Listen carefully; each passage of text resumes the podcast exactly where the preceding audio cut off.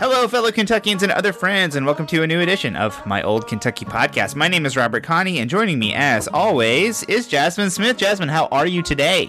I'm doing well, Robert. How are you? I'm doing well. It, you know, the year has started. We're off. We're running. We got work to do. I feel like you know the first the first work week of the year is always like you know everybody took a little bit of time, or maybe they didn't work that hard over the holidays, and then it's just like a deluge. You know, it's just like everything yeah. needs to get done. So it really is. Yeah. So that's you know we're sitting in the middle of that, um, and you know that's also true of the Kentucky government, where you know we had the elections and we had this nice little period where not a lot was happening, and all of a sudden now we've got the legislature in session. We've got people filing for offices. We've got special elections that are happening. We've got people getting sworn in and all kinds of stuff. So we're going to be talking about all of that today.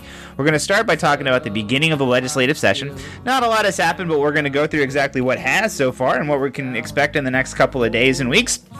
And then Jasmine's going to talk to us about a lawsuit, which is something that kind of happened over the break. The uh, the, the Supreme Court uh, dismissed a lawsuit uh, that that Andy Beshear's governorship had had filed against legislative leaders. So she's going to tell us all about that, and then we're going to get into one special election that's happening in Louisville for Morgan McGarvey's Senate seat. Cassie Chambers Armstrong is going to be the Democrat in that election, so we're going to be talking a little bit about that, and then also we're just going to have a short segment about some of the swearing in inaugural addresses, kind of the the stuff that's happened in some of these cities that have both inaugurated new mayors, uh, both inaugurated a mayor. Louisville's inaugurated a new mayor, and Lexington heard from their uh, their incumbent mayor that was reelected, as well as several new council members. So, without any further ado, let's talk a little bit about the legislative session. Jasmine, are you ready for a new legislative session? How are you feeling about it? I'm never ready. No, that's true. That's exactly right. And it's like, what fresh hell are you going to unleash upon us this year?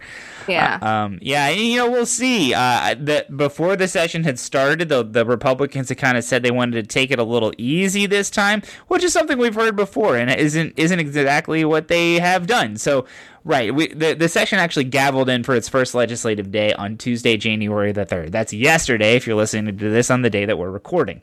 Not a lot has happened, but there was plenty of pomp and circumstance. You know, new members getting sworn in, uh, pic- taking of pictures that will soon be on the website. Uh, they were able to elect leaders, so they're ahead of the game when it comes to uh, legislators across the country. They, of course, the uh, the U.S. House has not quite yet been able to figure that one out, uh, but you know the the the uh, state government has. So they they're off and running, filing bills, getting things assigned to committees and such. Outside the Capitol during the first day of the legislative session, it seemed like, from at least my perspective, watching it from the internet and from the coverage of it, the biggest rally seemed to be about marijuana the biggest part of the the rally was, of course, about medicinal marijuana, which seems like the easier lift in the legislature. But there was a pretty significant portion of that, uh, you know, that was about recreational marijuana as well. Representative Nima Kulkarni was one of the main speakers at the rally, as well as uh, Kungu uh, Njuguna of the ACLU, uh, who spoke about both decriminalization and expungement. Uh, lots of folks signed a big board expressing their support. Uh, you know, I, I think marijuana has kind of become a perennial topic in the legislature. Governor Beshear has done an executive order about marijuana, uh, and and I think it's highly likely that it will you know suck up some of the oxygen this year for some of the uh, for the the legislative session. But I think the bill with the best shot to pass is the medical one, which was actually able to pass the House last year. Um, but you know the rally did include a significant decriminalization uh, component. So you know if the, even if the medical marijuana bill does pass, which would be great, but uh, you know just a small step, I don't think this movement is going anywhere, and I think that the people are going to continue pushing towards, you know, full legalization like we've seen in lots of other states. Um, the the bill that is has made its way through the House is very weak. It's not something that strong supporters of marijuana legalization are super pleased with, and it still is stymied by Robert Stivers in the House and I don't think he looks like he's budging off of his position. But you know, I did I did hear that he was like, ask like asking for more study on the issue. Uh, Jasmine, what's your read on this? Do you think Robert Stivers is going to budge on this issue this year?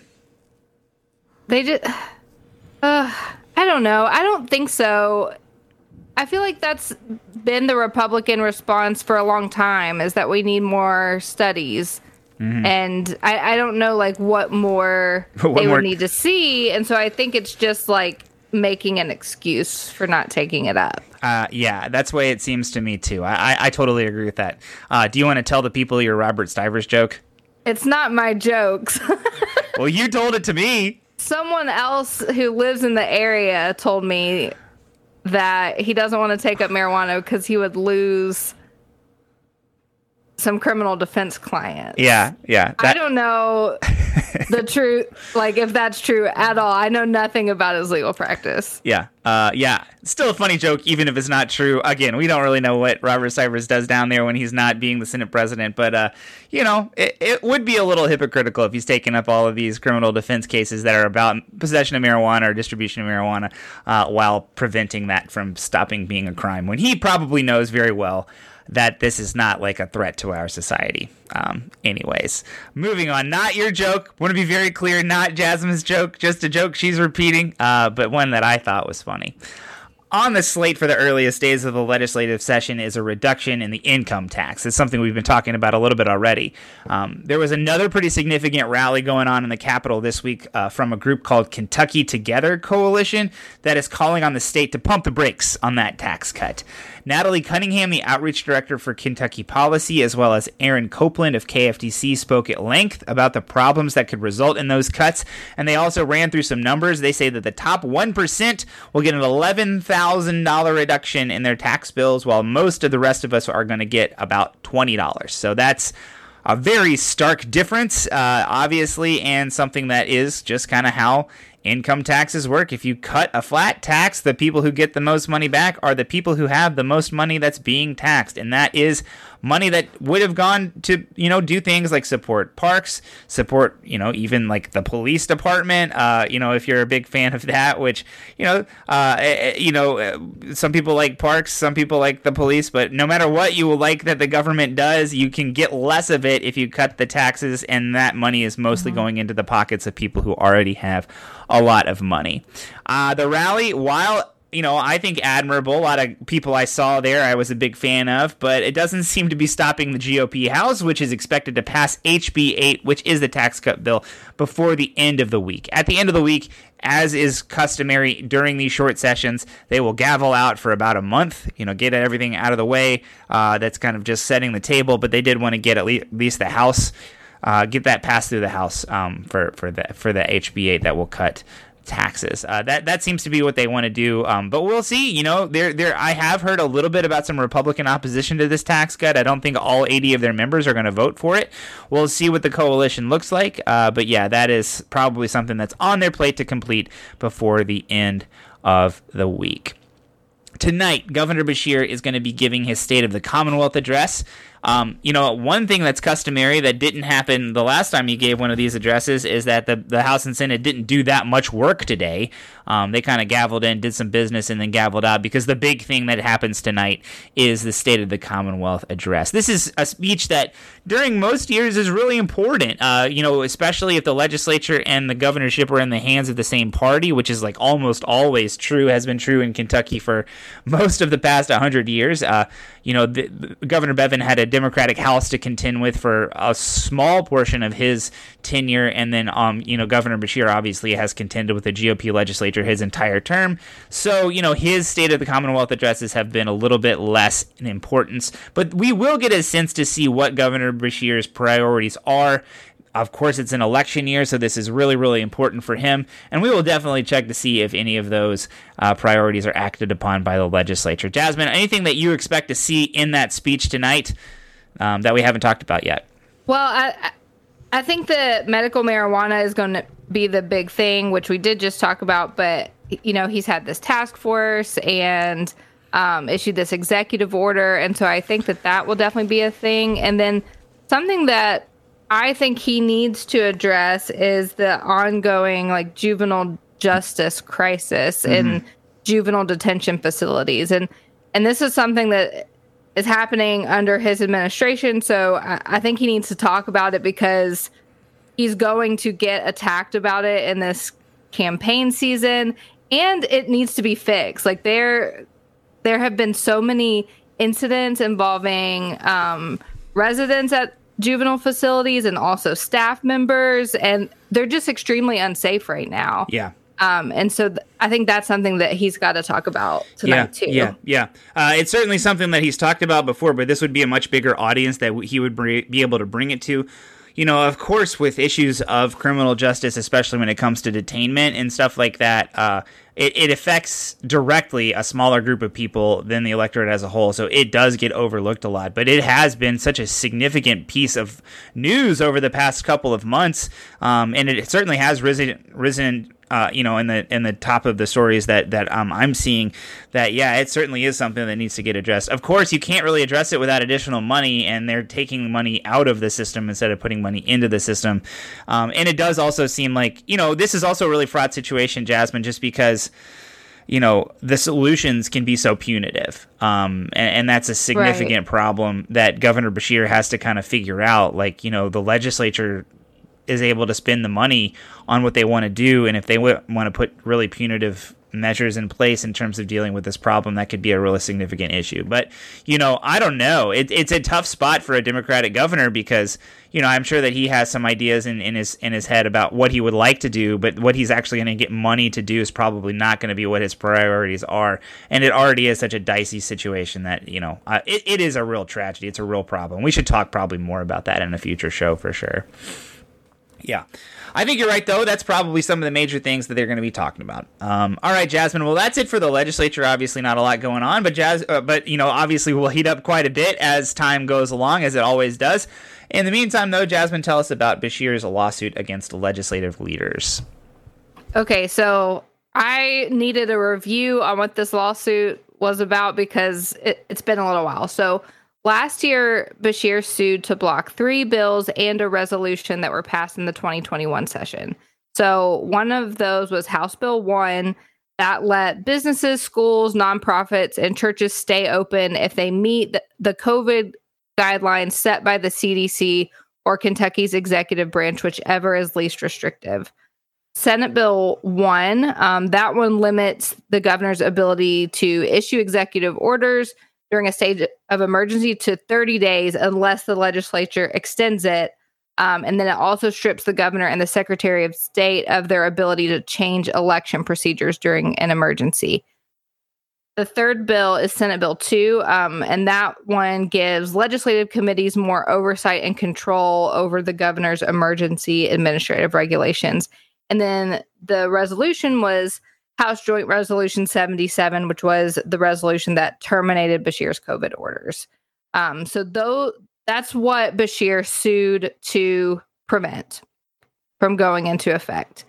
Um, so last week, the Supreme Court dismissed three defendants named in the lawsuit Senate President Stivers, Speaker David Osborne, and the Legislative Research Commission. The opinion was authored by the outgoing Chief Justice Minton, who just retired, um, and all justices concurred in the decision.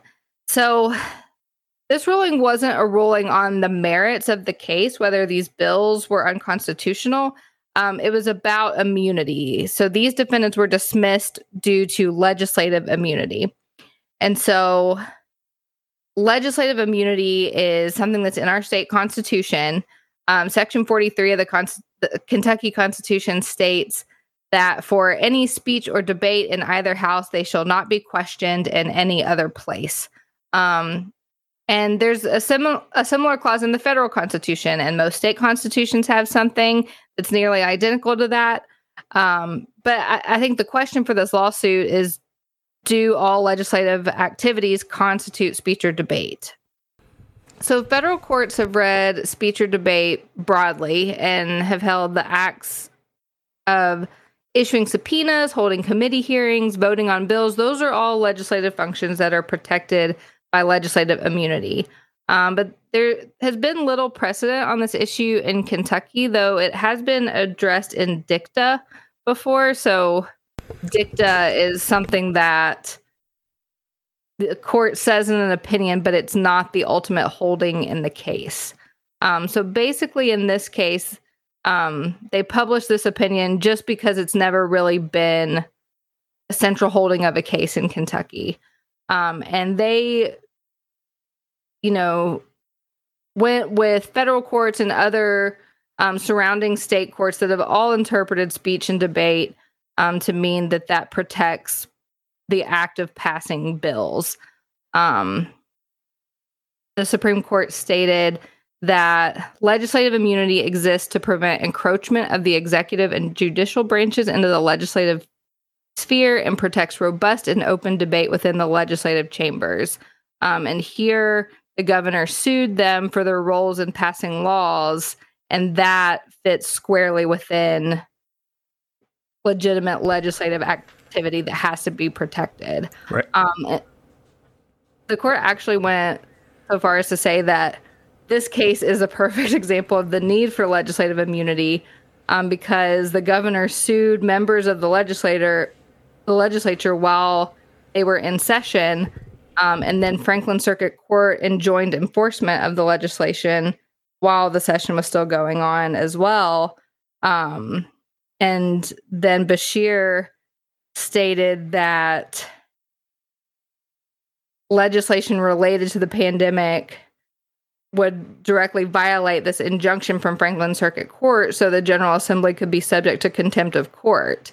Um, and so, him saying that is an example of the interbranch power struggle that you know that's why we have legislative immunity and that's what it seeks to prevent is what the supreme court said so the supreme court pretty clearly came down on the side of you know the legislature on on this in this battle um, but that's not the end of the case, right? The case still kind of goes on. Not every plaintiff was just like removed from the case. Is that correct, or does it stop here? So the plaintiff still, or the defendant, not the plaintiff. Ah, I got it wrong. Okay, got it backwards.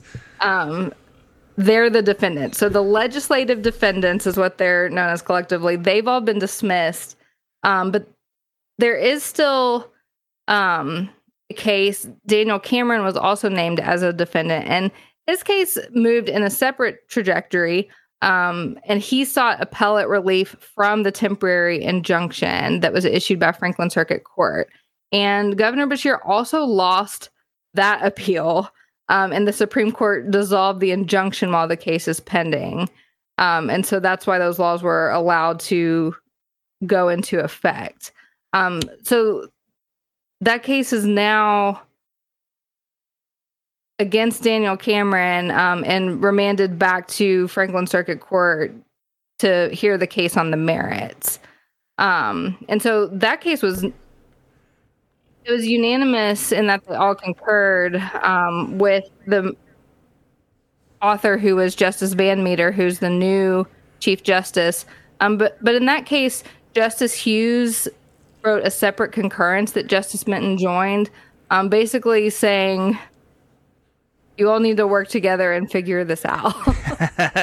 yeah, be- best of luck on that advice being followed. Uh, I don't know if that's going to make it. Uh, yeah, I feel like the Supreme Court has tried to do that a few times in some of these cases, and I don't think. Try. Yeah, I don't think stern warnings are going to quite get it done with this governor and this uh, this legislature, especially. But uh, it's it's nice of them to keep trying. So, anyways, the the big thrust of this is about legislative immunity. I mean, from a, a like an academic standpoint, I think it makes sense to me. Uh, but this was not a ruling on the merits. The the merits do still there are some merits probably here that aren't. Uh, you know that, that that makes sense, and it's going to go back and be ruled on the merits with Daniel Cameron as the defendant. Yes. Okay, right, but but Beshear's lost both of his appeals, and in this case, but yeah. it's still it's still hanging on. Yeah, he's he's only got to win one. No, uh, but, but I think like the merits. We we talked about these laws when they were passed. I remember them and being like who gets to determine which one is less lenient and you know what there isn't like a lot of there isn't a lot of ruling uh, about like kind of how all this is supposed to work beyond just like doing anything and also the fact that there are no covid guidelines anymore mean that like it is kind of academic at this point, but definitely something that would will go towards sussing out what the role of the legislation and what the govern governor are in um, you know in battles like this in the future. Yeah, definitely. All right, well that's interesting. Learned some stuff there for sure. Uh, now we're going to talk about two smaller stories.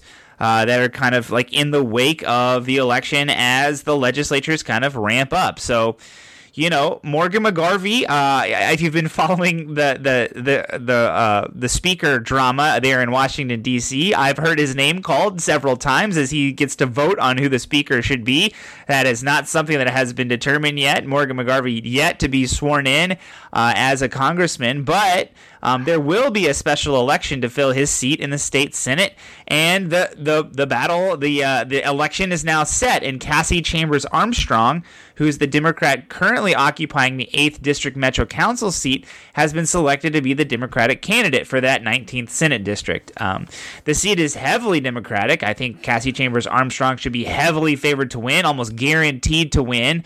Um, and, and, that would have, I think, pretty significant ramifications for both the Senate and for the Metro Council. So in the Senate, you know, there's a very tiny seven-member caucus, or in the in the Kentucky Senate, right? There's a there's a tiny seven-member caucus of the Democrats. The leadership has turned over quite a bit, right? Because uh, you know Morgan McGarvey was the leader. He's now in Washington D.C. I think Dennis Parrett was in leadership, and he's now gone. And we now have you know. Uh, Reggie Thomas, who's the caucus chair, the the the uh, the floor leader is uh, is Gerald Neal. So I think he's the actual leader uh, of the Democrats, Gerald Neal of Louisville. I think the uh, and then the, the minority whip is David Yates. So unlike the House Democratic Caucus, which has zero Louisvillians in leadership, there are two Louisvillians in, in leadership in, in the Senate, and and also um, two black people who are, I believe, uh, them and Derrick Graham are the, the three three three black folks who are in leadership in the uh, in the Kentucky legislature. So, anyways, there's been significant turnover uh, in in the Senate, and it's going to be a very interesting caucus that Wait. that. Right, so it's going to be a, a, very interesting caucus that she's walking into. Um, you know, I, I think that she, Cassie Chambers Armstrong, has the the chance to kind of make a mark very immediately in the the Senate. You know, there, there's not a lot of people to talk to on the Democratic side, so she'll have the chance to serve on several committees, um, really be a voice out there in the Senate. Um, but whether or not she's able to get anything done is is a pretty big question. Um, in the Metro Council, the the the uh, group that she's likely leaving, it, it means one of the most stable seats in the Metro Council is going to be getting its third member since 2017. Uh, you know, Tom Owen, who was the uh, the eighth district Metro Council member, served from the inception of Metro Council right at the dawn of the 21st century, all the way through to 2017. Or excuse me, all the way yeah, all the way through to the 2016 election. Uh, and then Brandon Coan was elected. He bowed out after a single term, and now Cassie Chambers Armstrong is jumping to the state legislature after just two years. So there will be a person selected to fill the rest of the term, but it's yet to be seen if Metro Council is going to be go, going with somebody who's interested in the seat for the long term. You know, somebody who is willing to run in the 2024 election and says they want to be doing this forever for a long time, or just kind of as a caretaker who can, uh, you know, sit in the seat um, do do the bidding of the eighth district until voters have a chance to weigh in um, and, and may have a chance to elect somebody who you know maybe maybe the voters in the eighth district will look for somebody who's interested in serving in the seat for a long time. Maybe has a, more of a passion for for Metro Council than the last two people who've sat in the seat. Um, so yeah, I think that there's ramifications all the way down with Cassie Chambers Armstrong choosing to uh, make this jump. Um, we've obviously known that she's been interested in running for Senate for a long time, but I, I, mean, to me, and Jasmine, you tell me if you feel this way as well. It seems really jarring that somebody is is wanting to jump from Metro Council to the Kentucky Senate as a Democrat. Uh, Cassie Chambers Armstrong got a lot of stuff done in Metro Council. I mean, not uh, very high among them. You know, she was the person who kind of got the um, the uh, safety zone in uh, for for the abortion clinic passed. Um, she was really instrumental in um, in a lot of like the, the the stuff involving the eighth district, especially around parks and around kind of development uh, in in the eighth district. Uh, she did a bunch of stuff. She was very active in most of the major things that were going on in Metro Council, especially you know also with the the the infrastructure m- money coming in. She had a big hand in, in seeing how all of that was going to get spent.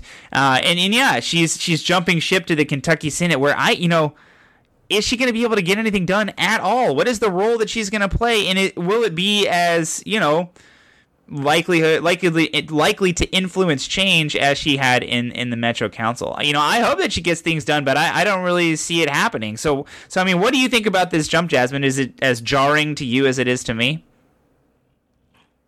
I guess like jarring and shocking are two are kind of different. Like, so it's not a surprise at all that she is running for the seat because it just feels like it's the natural progression of what we've heard for the last several years that okay, McGarvey wants to run when John Yarmuth retires and Cassie Chambers Armstrong wants to run for his seat. Like that's what you know, I'm not even like super connected to local politics, but that's just what we've we've heard. So I I don't think it comes to a surprise as a surprise, but I agree that it's a surprise that someone would want to do it. yeah. Yeah, and, and you know I'm I you know I've read Cassie Chambers Armstrong's memoir. Uh, I I decided to take the time out to do that since she's gonna it looks like she's gonna be representing me uh, for for quite a while. I think that's likely to happen. Um, and, and you know it makes sense given her background. Uh, her her kind of passion seems to lie with issues around rural poverty um, and and people out in the state. Which isn't to say, I mean, she did a lot of good work for people who live in urban areas while she was Metro Council District Eight person. Uh, you know, the representing the folks there in District Eight. But I mean, it is pretty clear to me that the things that she's most passionate about, that she's the most animated about, are kind of these issues that affect rural people. She's originally from Owsley County. Um, she moved to Louisville as an mm-hmm. adult. Um, and even when she was practicing law, this is something that I still run into um, when people uh, who are courtroom lawyers are like, who is this person? She was uh, apparently a lawyer, but none of us saw her in the courtroom in Jefferson County. And then reading her book, I realized that she was doing a ton of work in the collar counties, uh, in and around Louisville. So, you know, maybe people who spent all of their time in the Jefferson County courtroom may not have seen her that much, but if, maybe if you went to Spencer County or Bullitt County or Oldham County or Trimble County or something like that, you might have seen her more often. So, so that's kind of where her passion lies. And I, I kind of understand it, but I still am just kind of you know, it's not, I mean, confusing, shocking, those are probably not the right words, but it is just still kind of like, I don't know. I don't know, even know the best way to describe this emotion. I said jarring, but I, I guess I'm going to go with that. It's just kind of a strange emotion to watch that somebody would be interested in doing this, but she is, and there she goes. Uh, hopefully yeah, she's, and, yeah, go ahead. And somebody needs to, you know. yeah, that's, a, that's true. Seat that is strongly Democratic, we need one to yeah. want to do it. Yeah. Um, and I think you're right that she's been like a super like active member of Metro Council, and I would expect that same thing from her in the Senate too. I think that um, she can build, and, and Morgan McGarvey did this as well, so I think she could be pretty similar to him, like build relationships with Republicans based around certain bipartisan issues, like um, for example um, Senator Phillip Wheeler mm-hmm. from Eastern Kentucky is very like pro worker mm-hmm. when it comes to like workers' compensation and, and things like that. And so like I think she'll like find find allies on certain issues and be an active legislator like Morgan McGarvey, um, but may not get to have her name on as the chief sponsor of a lot of bills that get passed. yeah, yeah, and and being able to like provide support for somebody like a Phillip Wheeler, who while very supportive of workers' comp stuff, is like vir like extremely anti-trans and very anti-LGBTQ. Mm-hmm. Like you know, um, figuring out ways to, to to do that is is is worthwhile. And we're talking about this like it's a crazy move. David Yates made the exact same move like not that long ago, right? He did yeah. exactly the same thing, and you know, yeah, he was Metro Council president. Yeah, yeah, and and made the same jump, and uh, you know from all indicators he seems to be enjoying himself. I saw him at the mayor's inauguration, and he's growing his hair out, so he looks real cool uh, with long hair. So there you go. Uh, we're, yeah, we're just like providing all kinds of extra news. Absolutely.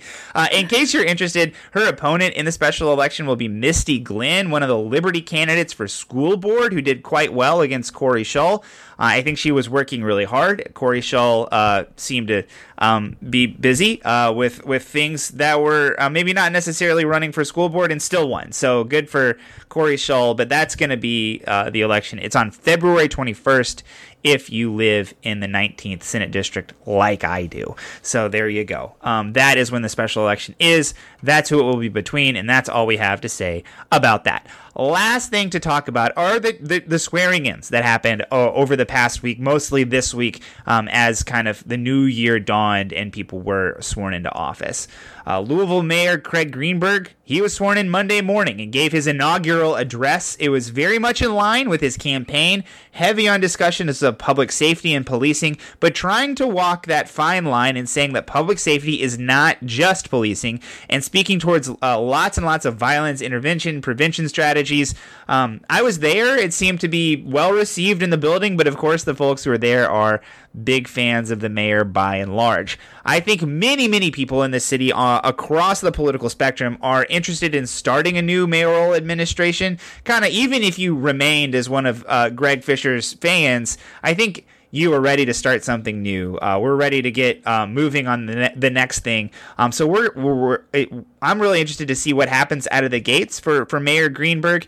Obviously, first, I, the, the trajectory of new administrations is often like a high like honeymoon period that lasts a short period of time, and then reality checks that happen uh, sometimes as soon as a few months, but up to like a year later. So you know that's likely going to happen. He's going to do some stuff that makes a lot of people mad in the near future. We'll see what it is. We'll see how they act. Uh, we'll see how he reacts to, to the negative feedback he gets. Um, you know, it's it's all part of it, and we'll we'll see we'll see what happens with him. Um, I you know I've been already pretty impressed with his willingness and openness to like talk to people, meet with people, see people, see, uh, you know, look them in the eye and tell them he's uh, interested in hearing what they have to say.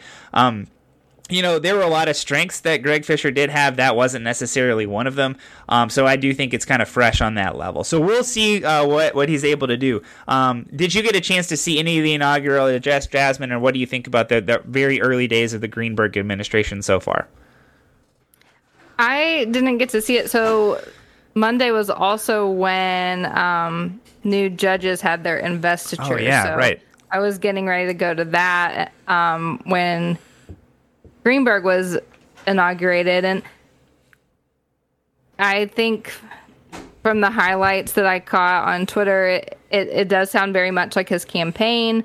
Um, and and I think there's definitely, you know, he may not been, have been who more progressive Democrats like wanted to win the election. Um, but I I think now there's maybe like an energy and some hope that like this this administration can be better mm-hmm. um, than the Fisher administration, and and I think you're right that almost everyone, I was maybe everyone, um, is kind of ready to move on and ready for something new. Yeah.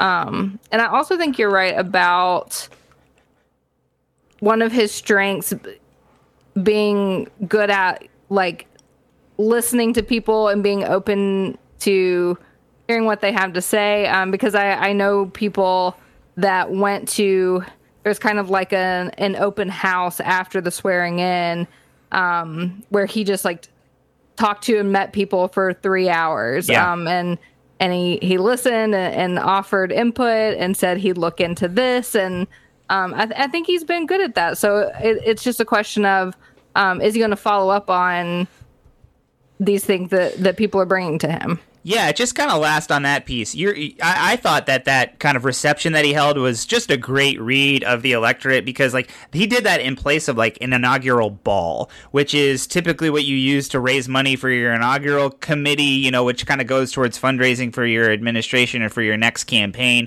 where you know you sell tickets for a couple thousand bucks a piece, um, and, and everybody dresses up and they dance, and there's like a big plated dinner. And he's like, I don't think people are interested in seeing their mayor do that, so we're not going to do that. We're just going to have an open house, and everybody's going to come in, and I'm going to talk to everybody.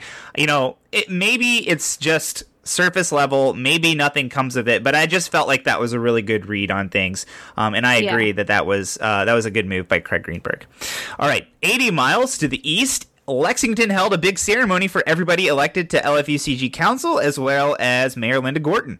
The Herald Leader gave top billing to Dan Wu. I mean, when they were talking about the event where everybody was speaking, they didn't talk as much about Linda Gorton as they did about Dan Wu, who's the new vice mayor, and also the owner of Atomic Ramen there in uh, Lexington. So if you're a fan of Atomic Ramen, the guy that owns the place is now the vice mayor.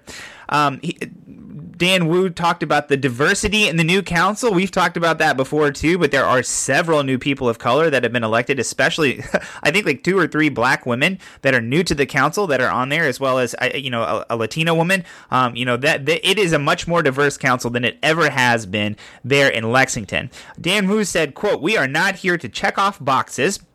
We are here to bring our unique voices, perspectives, and living experiences to city government. Unquote. I, you know, I think that that's a great speech to be like, we're not just tokens. We're here to, to, to legislate from our experience and talk about what we were able to do and what we want to do in the future. Of course, there is some consistency. Mayor Linda Gorton highlighted her administration's work during the last term and about her passion for the future of Lexington. So, there in Lexington, you know, I'm really interested to see kind of what happens there. The the council there is going to be a lot different than it kind of really ever has been in the past. Uh, there there's a lot of folks that were elected who are quite a bit um, probably more progressive, definitely more uh, definitely more uh, you know, diverse from a, a, race and ethnicity perspective, um, and and that is going to have, I think, some significant repercussions. Like this is a city where they still do like an invocation with a prayer before they uh, have these inauguration things. They still play "My Old Kentucky Home" at the end, and everybody's kind of expected to sing. Like it, it that it's a little different than than Louisville in that regard. And I think some of these new people are bringing a very different energy to uh, to the council, and to see how that that council and Mayor Linda Gorton are able to work together, uh, if they're able to make any progress, is something that we're going to be watching really closely. Uh, Jasmine, what are, what are your expectations for the early days there in Lexington city government? Yeah, I I think this council term is going to be pretty different. You know, Lexington City Council is nonpartisan, but they you're right, they do have a very progressive council now um, and very diverse. And so I and I think that there are people um, on the council who probably want to see more progress and change. And I think Dan Wu is definitely one of those people. Um, I don't know, you know, I'm not in Lexington anymore, and so um, I don't have like a good read on like what exactly it's going to look like in the early days or what those priorities are, but it's definitely a different council than it has been. I think there, I think there are five emerge women on the city council. Wow. Um, and then also Tayna Fogle is another um, progressive black woman who was elected. Yeah. And so it's very different. Yeah, she's a former former felon who has been advocating for the rights of uh, former felons for a very very long time, uh, and is now a, a, representative. I mean, she fought really hard to even just get her voting rights back. Has an amazing story about that, and then mm-hmm. uh, you know has gone on to now now be an elected representative of the people, which is a really cool story. Um, and everybody on that council, all the new folks, a lot of them have really great, interesting stories to tell. You know, these are all speeches. These are inaugural speeches where people are saying stuff, and, and you know, I'm kind of a person who's more interested in actions than words. Uh, but you know, we are, there's a lot to look forward to. There's a lot that's likely going to be happening in these city governments in the next six months, in the next year. Uh, people are going to get mad people are going to get uh, people are going to be happy. There's some people that are going to win battles. There's people that are going to lose battles, and we're going to be here to pay attention to all of that as it happens. Uh, I'm I'm really interested in city level government in the next year for sure, uh, and you know, of course, still very interested in the legislature as its 2023 session uh, unfolds for us. But, you know, that's it for this week. Governor Beshear speaks in about 45 minutes. I'm either going to be watching that or C SPAN uh, to see if we're able to elect a Speaker of the House in D.C. It's just going to be a real social studies nerd moment night to me uh, for me tonight. Uh, I don't know if you're going to be sharing any of those uh, any of that time, Jasmine, but that's what I'm going to be doing. Um, anyways, uh, anything else we need to talk about? No, I think that's it. I think you know, next week we'll we'll probably have a lot more to say about the session. It, it's kind of started out slow this week, but there's a lot to come. All right. Well, Jasmine, how can people get a hold of us? They can find us on Twitter and Instagram at my old KWAP pod. They can like our Facebook page and listen to our podcast on the podcast app of their choice. We also have a newsletter. You can subscribe to it at tinyletter.com slash my old Kentucky newsletter. And we have a Patreon page where you can support what we're doing for as little as a dollar a month. You can do that at patreon.com slash my old Kentucky podcast. And last but not least, we're part of the DemCast Network and the Forward Kentucky Network. All right, everybody. Thank you for listening, and we will see you next week.